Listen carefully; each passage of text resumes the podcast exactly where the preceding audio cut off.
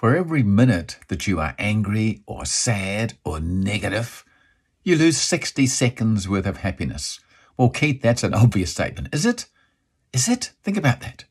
For every minute that you're angry or sad or negative or whatever you're doing, you lose sixty seconds worth of happiness. Why do you keep saying that? Why do you keep saying that, Keith? Let me explain. sixty seconds and a minute are the same thing. I know you know that. But sixty seconds of your life is sixty seconds of your life. You're only here for a blink of an eye. Do you know that? A blink of an eye. Your life will come and go, just like everyone who's come before you and will come after you will come and go. Why not be happy in it?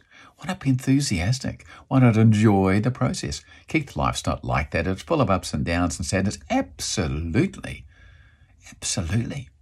But anger is one of those things you can control. You can control how long you're going to be angry. You can control how long you're going to sulk or how long you're going to yell or how long you're going to argue, or how often things make you angry by increasing your tolerance level or your understanding of other people, can't you? So for every minute of anger that you have in your life, you could control that. You could get back sixty seconds worth of happiness, couldn't you? You could start to pull back, claw back some of those moments of anger, those moments of thoughts of revenge or negativity or sadness, and say, enough of this, I'm losing sixty seconds here. Hang on a minute. I haven't got sixty seconds to waste. I've already been angry for the last fifteen minutes. I'm stopping this right now. So normally I'd be angry for half an hour. I'm cutting it out. I got fifteen minutes back. fifteen times sixty. Woo! I'm into it. That's a good reason to be happy in itself, isn't it?